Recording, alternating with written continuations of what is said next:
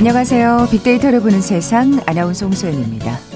코로나19 관련 브리핑 방금 듣고 오셨습니다. 신규 확진자 수 320명, 사흘 만에 다시 300명대가 됐네요. 사회적 거리두기 2단계로 전국적으로 접어들면서 대중교통 이동량은 많이 감소했다고 합니다만 좀처럼 확산세가 꺾이지 않고 있습니다. 코로나19의 현재 상태, 전국 확산의 폭풍 전야라는 예상까지 나오고 있는데요. 오늘은 강력한 태풍 소식까지 들려와서 더욱 마음이 무겁습니다. 무엇보다 태풍 대비 단단히 하셔야겠고요. 이 한반도를 향해 다가오고 있는 강력 태풍에 대해서도, 또 이번 주가 최대 고비인 폭풍 전야 코로나19에 대해서도 긴장의 끈을 더욱 단단히 조여야겠습니다. 잠시 후 세상의 모든 빅데이터 시간에 코로나19 관련 소식 자세히 빅데이터로 분석해봅니다. KBS 제일 라디오 빅데이터를 보는 세상, 먼저 빅퀴즈 풀고 갈까요? 자, 이미 한반도는 강한 바람을 동반한 태풍의 영향권에 들어섰죠. 제주와 남부지방에 태풍 경보가 내려진 상황입니다. 이번 태풍의 고비 오늘 오후부터 내일일 텐데요. 참 내일 아침 출근길이 걱정입니다. 12만 가구의 정전을 일으켰던 지난해 링링 기억하시죠? 링링을 웃도는 강도를 갖고 있다고 하니까 비 피해가 없도록 시설물 관리 다시 한번 철저히 해주시고요. 시시각각 전해지는 태풍특보에 귀 기울여 주시기 바랍니다. 자, 이번 태풍 베트남 북부지방에 위치한 산맥의 이름을 땄다고 합니다. 8호 태풍의 이름 뭐라고 부를까요? 보기 드립니다. 1번 매미, 2번 사라, 3번 루싸, 4번 바비. 오늘 당첨되신 두 분께 커피와 도넛 모바일 쿠폰 드립니다. 휴대전화 문자메시지 지역번호 없이 샵 9730, 샵 9730. 짧은 글은 50원, 긴 글은 100원의 정보 이용료가 부과됩니다. KBS 라디오 어플리케이션 콩은 무료로 이용하실 수 있고요. 유튜브로 보이는 라디오로도 함께하실 수 있습니다. 방송 들으시면서 정답과 함께 다양한 의견들 문자 보내주십시오.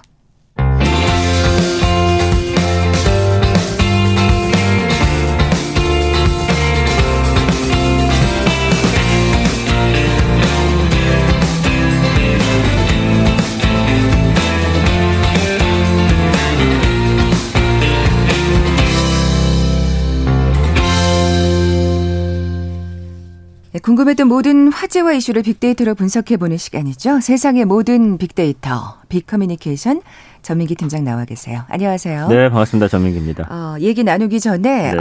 기상 상황 하나 더 알려드리면, 경남 서부 남해 앞바다 그리고 전남 북부 서해 앞바다에 지금 태풍주의보가 내려진 상황입니다. 그쪽에 계신 분들 좀 조심하셔야겠고요. 네. 뭐 오늘 코로나19 얘기로 그렇죠. 시작 안 할 수가 없네요. 브리핑 보셨겠지만 오늘 0시 기준으로 320명이 늘었습니다. 확진자가. 네. 그래서 1일 신규 확진자 수는 지난 23일 397명 이후에 이틀간 200명대 유지하다가 사흘 만에 다시 300명대가 됐어요. 예. 지금 서울, 경기, 인천에서 229명이 나와서 수도권에 뭐 여전히 집중되어 있는 상황이고요. 지금 뭐 국내 발생 307명, 13명이 국외 발생입니다. 그리고 현재 이렇게 되니까 누적 확진자 수가 한 18,200여 명 정도, 그리고 위중하거나 중증인 환자 43명, 사망자는 2명이 늘어서 지금 312명, 치명률은 1.71%거든요. 지금 뭔가 약간 아주 잦아드는 것 같다가 다시 300명 넘어가서 이번 주는 조금 우리가 계속 지켜봐야 되는 그런 상황이 될 것 같아요. 사망률이 내려간 걸 보니 그만큼 확진자 수가 늘었다는 또 이게 맞습니다. 반증이기도 하고요. 사실 말씀하신 대로 오늘 좀 이렇게 200명대 혹은 뭐 100명대로 내려갔다면 이 얘기가 안 나올 텐데 이제 사회적 거리두기 3단계 격상에 관한 얘기가 안 나올 수가 없습니다. 뭐 여기저기서 사실은 정부도 지금 계속 신중히 검토 중인 상황이고요. 대한감염학회 비롯한 감염병 전문가 단체 10곳이 3단계 격상을 촉구하는 성명서를 냈거든요. 그렇군요. 이 핵심을 보면은 사회적 거리두기 2단계로는 이런 확산세 막기가 좀 역부족이고 당장 거리두기 3단계를 해야 한다라는 겁니다. 그러면서 이번 유행은 우리가 경험해온 것과는 다른 규모의 좀 피해를 남길 가능성이 높다라고 우려를 표했고요.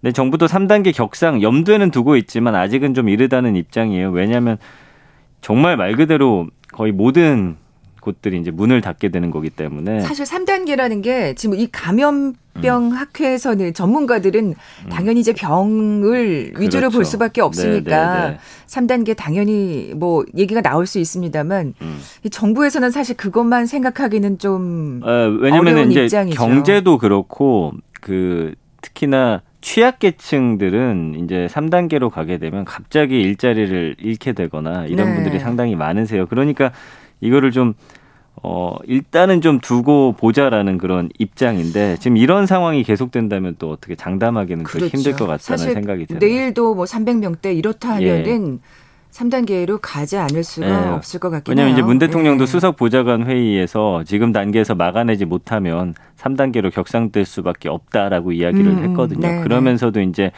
아직까지는 코로나를 우리 방역의 통제 속에 둘 수 있다는 전망을 좀 갖고 있다. 우리 정은경 질병관리본부장도 그제 브리핑이죠. 3단계 상향과 관련해서 위험도 필요성 시기를 매일매일 검토하고 있다라고 하니까 이거는 뭐 상황이 나빠지게 된다면 정부나 질병관리본부에서도 3단계 격상을 아마 발표를 할 겁니다. 네. 국민들의 반응은 어떨까요? 여론조사가 발표됐죠. 네. 국민들이 어떻게 생각하는지 조사한 여론조사가 발표가 됐어요. 3단계 강화가 필요하다라고 응답한 수치가 조금 더 높았습니다. 리얼미터가 YTN의 의뢰로 진행한 여론조사고요. 감염 확산 조기 차단 위해서 필요한 조치라고 생각한다. 응답이 55.9%. 경제 영향 등을 고려해서 신중히 결정해야 한다. 40.1%. 이 해당 조사는 지난 21일에 전국 만 18세 이상 성인 5,700명을 대상으로 최종 500명이 응답을 했고요. 8.8% 응답률, 표본오차 95% 신뢰 수준에 플러스 마이너스 4.4%포인트거든요. 일단 여기서는 해야 되냐 말아야 되냐라고만 이제 물었기 때문에 일단은 좀 강하게 하자라는 응답이 55% 정도로 조금 더 높게 나타났습니다. 네. 근데 이제 빅데이터 상의 반응을 보면 조금은 다르거든요. 그렇군요. 예, 그 일주일 언급량이 19,000건인데 감성어 분석을 보면 긍부정 비율이 33.1 대 29.5예요. 내용을 보면은 강하게 이거 3단계 해야 된다라든지 아니면 하지 말아야 된다 막 주장이 막 이렇게 첨예하게 나오고 있는 상황은 아니에요. 그러니까 제가 볼 때는 정부의 일단 지금 상황이 좋지 않다 보니 정부의 결정을 기다리는 것이고 아마 그렇게 되면 그대로 따르려고 하는 움직임들이 훨씬 좀 더 많다라고 봐야 될 것 같고요. 3단계 격상에 대해서 좀 보시면 뭐 재택근무, 그다음에 대상, 공공기관, 모임, 행사, 경제, 경기 이런 단어들인데 경제도 올라와 있군요. 예. 어떻게까지 되는지를 정확히 알고 계신 것 같지는 않아요. 저부터도 사실은 뭐 대충 3단계면은 그냥 좀 더 안전해지는 게 아닌가 하는 그런 막연한 생각들이 있으세요. 네, 그렇지만 정말 완전 봉쇄 조치라고 보셔야 되기 때문에 원래는 이제 음식점까지도 다 문을 닫아야 되는데 그렇게 되면 경기가 너무 얼어붙다 보니까 일단은 오후 9시에 문 닫는 걸로 지금 검토하고 있는 상황이어서 그럼 발표 나봐야겠지만 지금 그런 상황입니다. 사실 3단계라고 하면 그 예전에 그 서유럽, 유럽 국가들이 봉쇄 조치를 내렸던 그런 정도의 단계라고 생각하시면 될 것 같아요. 거의 뭐 집에만 있으셔야 된다고 봐야겠죠. 왜냐하면 재택근무 실행될 거고요. 학교나 공공기관 다 문 닫을 거고요. 그다음에 스포츠 경기도 아예 열리지 않을 것이고 그렇죠. 뭐 PC방 이런 데뿐만 아니라 뭐 여러 시설들, 수영장이나 뭐 다 문을 닫게 되기 때문에 우리가 뭐 할 수 있는 건 거의 없다라고 보시는 게 맞을 것 같습니다. 네, 정말 거기까지 가지 말아야 될 텐데. 네. 근데 진짜 제가 오프닝에서도 살짝 그런 표현을 썼습니다만 폭풍 전야다 뭐 이런 얘기가 나오니까요. 그렇죠. 그 방대본 정례 브리핑에서 어제 나온 말인데 이틀 연속 겉으로 보기에는 확진자 수가 정체된 것처럼 보이지만 전국 확산의 폭풍 전야로 판단된다라고 이야기를 했는데 오늘 또 300명 넘어갔죠. 그래서 코로나19 1일 신규 확진자가 열흘 넘게 계속 지금 세 자릿수로 집계되고 있고요. 확진자 발생 지역도 넓어지고 있다는 게 문제죠. 그러니까요. 수도권에 집중은 돼 있지만 전국적으로 13개 시도에서 거의 대부분 확진자가 나오고 있고요. 그 수도권에서 사실은 가시니까 이동 거리들이 워낙 그게 있다 보니까 이렇게 또 전국적으로 퍼지는 것 같아요. 맞습니다. 예. 그리고 지난번 이제 집회 때 서울로 올라오셨다 내려가신 분들이 그러니까요. 또 확진을 또 이렇게 퍼뜨리고 있거든요. 그래서 상황이 심각해지면 다음 달 추석 얘기도 나오는데 이게 좀 이동을 좀 자제해야 되는 최악의 시나리오가 발생할 수도 있다는 이야기도 나오고 있고요. 아니 이제 귀성 티켓 표를 사야 되는 지금 상황인데 참 이렇게 맞아요. 돼버렸으니 정말. 그리고 어제 이제 방송하셨지만 어제가 수능 D-100이었잖아요. 고3 제외하고는 다 원격 수업으로 지금 전환 수도권 같은 경우는 전환이 된 상황이어서 정말 폭풍 전야가 맞는 것 같습니다. 네. 이 자꾸 계속 우울한 얘기만 하게 돼서 네. 참 유감인데 뭐 이 얘기가 자꾸 나오니까요. 네. 뭐 백신이 나온다고 해도 사실 안전이 이렇게 종식된다 뭐 이렇게 전망하기는 어렵다는 사실 예상이 계속 나오고 있어요. 네, 어제 열린 그 코로나19 공동대응상황실 신종감염병중앙임상위원회 기자회견이 있었는데 여기서 우선 코로나19 재확산은 충분히 예상되었던 상황이라는 발언하면서 그 안전하고 효과적인 백신이 나오리라는 보장이 없다. 이 오명돈 위원장 이야기를 했거든요. 설령 나오더라도 그것만 가지고는 이 팬데믹을 종식 못할 것이다. 결국에는 우리 국민 한 사람 한 사람의 방역이 중요한 거거든요. 그리고 바이러스 침투 부위가 신체 외부에 위치한 호흡기 질환 특성상 다른 질환에 비해서 완벽한 백신이 나오기 좀 힘들다라는 거죠. 네, 감기처럼요. 그러니까 독감이나. 감기가 된다는 거죠, 사실은. 네. 예. 그리고 이제 백신 아무리 빨라도 내년 봄에나 나올 수 있기 때문에 그 전에 좀 치료제라도 좀 나왔으면 그래서 좋겠어요. 그래서 거리두기, 마스크 쓰기, 손 씻기 우리는 이걸 잘하는 수밖에 없어요.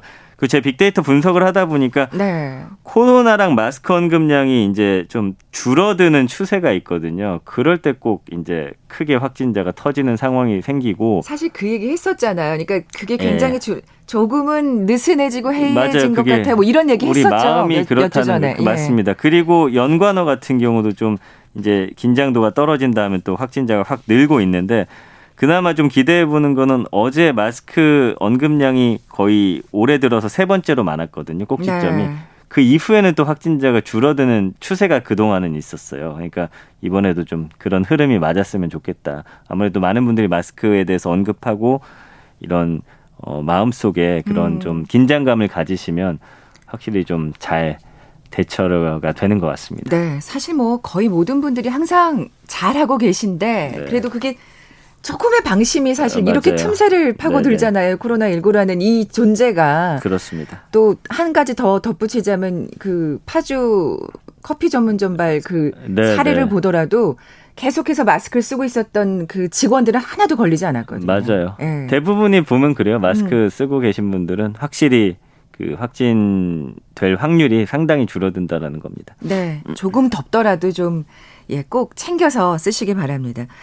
자, KBS 1라디오 빅데이터를 보는 세상, 세상의 모든 빅데이터 함께하고 계신데요. 잠시 라디오 정보센터 뉴스 듣고 나서 세상의 모든 빅데이터 계속 이어가죠.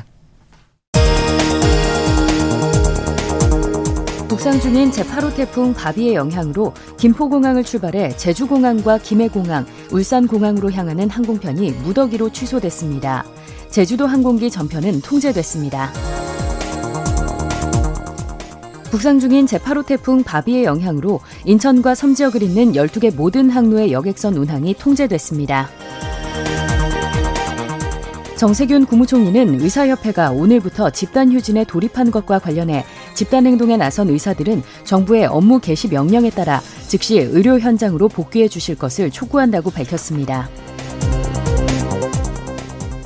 정부가 의대 정원 확대 등에 반대해 오늘부터 사흘간 2차 집단 휴진을 선언한 대한의사협회를 공정거래법 위반으로 신고하고 의료법에 따라 행정처분도 내리겠다고 밝혔습니다.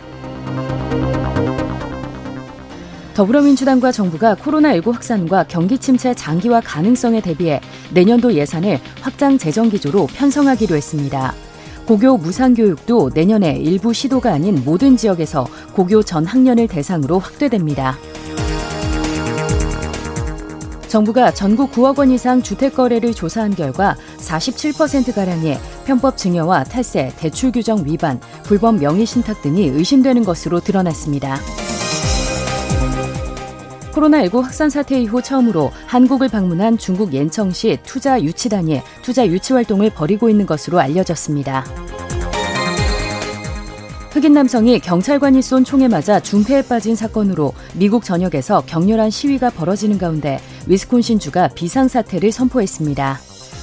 지금까지 라디오 정보센터 조진주였습니다.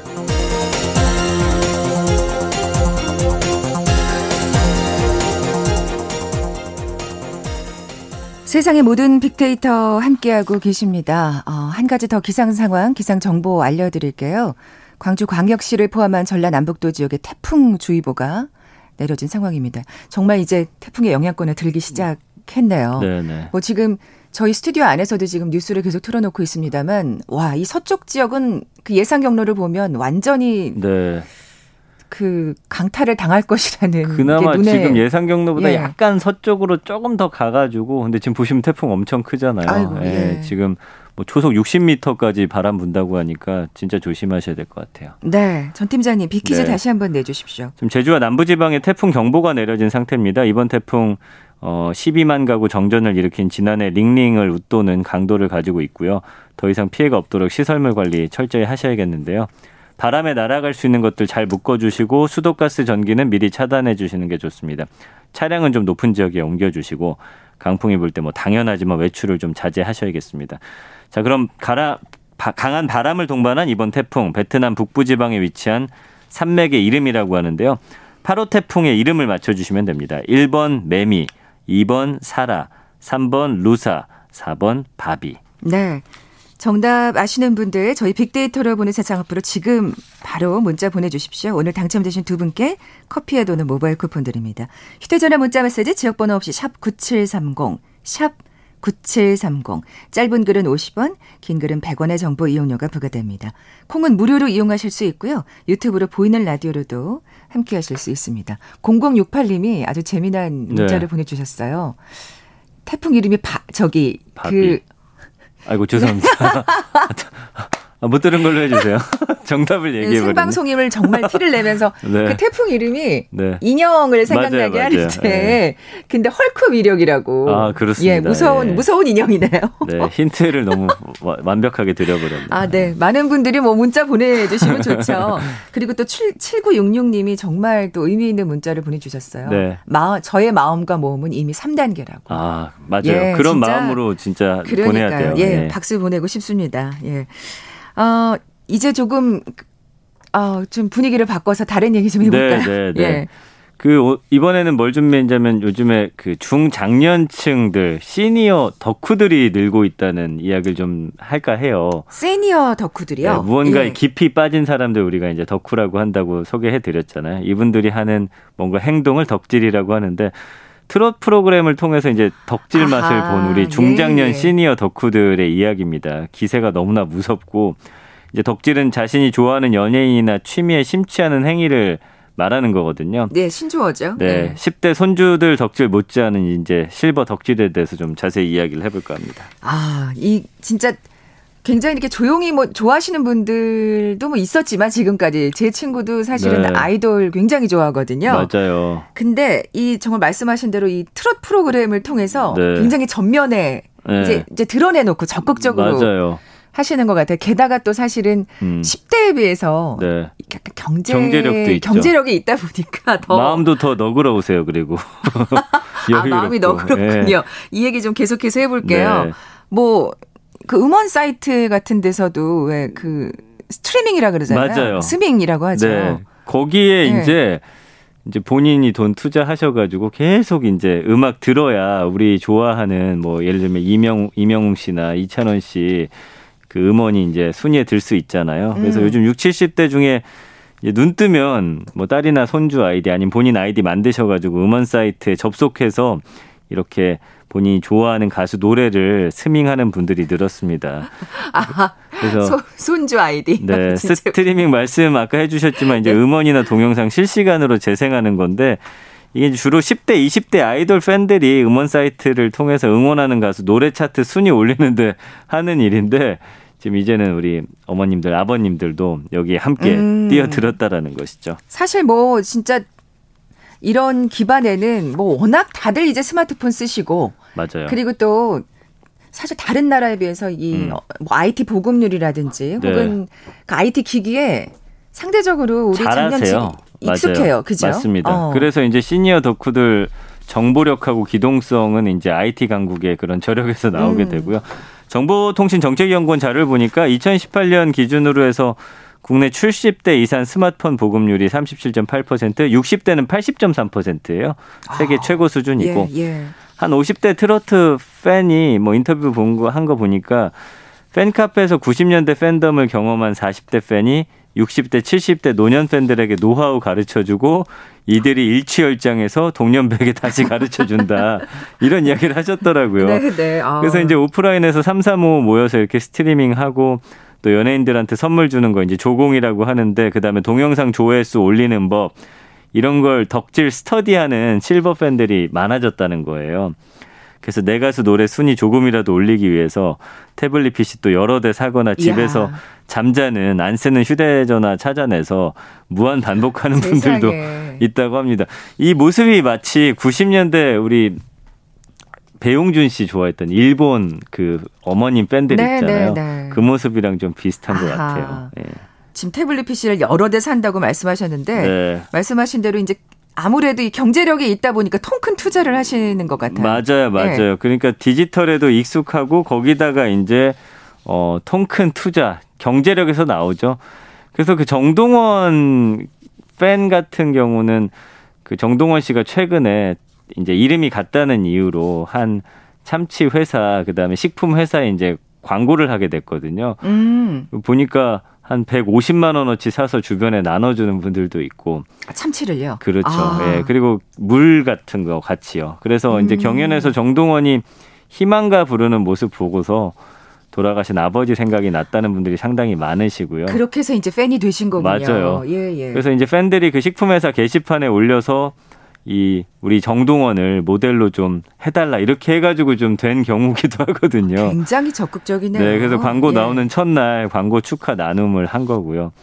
이제 뭐 많은 분들이 이렇게 돈 투자하셔서 이걸 또 좋은 일에 나눠줍니다. 뭐 기관이나 이런 곳들에다가 그리고 이제 N차 관람하죠. 이 트롯 이 팀이 이제 공연 같은 거 하게 되면은 이제 계속해서 3번씩 보기도 하고 이런 아주 적극적인 모습들. 가능한 거는 경제력이 있기 때문입니다. 그러니까요. 네. 뭐 또 다른 사례들도 얘기해 주세요. 그리고 뭐 김호중 씨 팬들 중에서는 이제 자비로 뭐 머그컵이나 에코백, 부채 이런 굿즈라는 건데 이거 스스로 주문 제작해가지고 주변 팬들에게 공짜로 나눠주는 분들도 많고요. 그 다음에 뭐 사실은 이런 이야기 하시더라고요. 한 어머님께서는 만면으로 시부모 모시고 20년 넘게 살았는데. 건전한 내 방법으로 내 나름대로 스트레스 해소하는 거다. 예. 다른 뭐 자녀나 우리 남편들은 그동안 열심히 본인의 취미생활하고 누리고 살지 않았느냐. 최근에 사실은 이 중에 한 가수 같은 경우는 좀 구설에 오르기도 했는데 네. 여기에 대해서도 팬들 아까 좀 마음이 너그럽다고 했잖아요. 늦게 얻은 아들이라고 생각한다. 어미 마음으로 보듬고 싶다. 약간 이런 분들이 상당히 많으세요. 그러니까 실수마저도 좀 이렇게 보듬으면서 같이 가고 싶다라는 말씀들 많이 하시더라고요. 이게 또 시니어 덕후들의 또 차별화된 모습이라는 생각이 드는데 네. 말씀하신 대로 참 경제력이 있다 보니까 요즘 팬덤은 정말 구매력하고 같이 갈 수밖에 없는 건가 싶기도 이게 하고. 이게 바로 10대, 20대 팬들이 못 따라가는 점이에요. 그러니까 시간과 경제력 플러스 시간도 좀 많으시다는 거거든요. 그래서 이 팬슈머라고 하죠. 팬과 컨슈머의 합성어, 소비자의 합성어인데 특정 대상에 이제 애정 쏟고 구매하는 걸 넘어서 기획, 투자까지 하고 뭐 이런 것도 잘못되는 방향에 대해서는 견제도 하고. 모델로 추천도 하고. 그렇죠. 예. 매우 적극적인 팬으로서 역할을 하는 소비자인데 이 팬슈머 핵심은 팬으로서 내가 스타나 브랜드를 키운다 여기에 있거든요. 그래서 국민소득 3만 불 시대 되면서 60대 이상 중장년층으로 문화 구매력이 확산이 됐고 BTS 팬클럽 있죠. 아미라고. 네. 여기서 강력한 팬슈머가 BTS를 키운 것처럼 이 시니어 팬들이 트롯맨들을 지금 키우고 있는 거거든요. 이제 여기서 주목해야 할 부분은 팬덤의 대상이 젊은 트로트 가수라는 점이죠.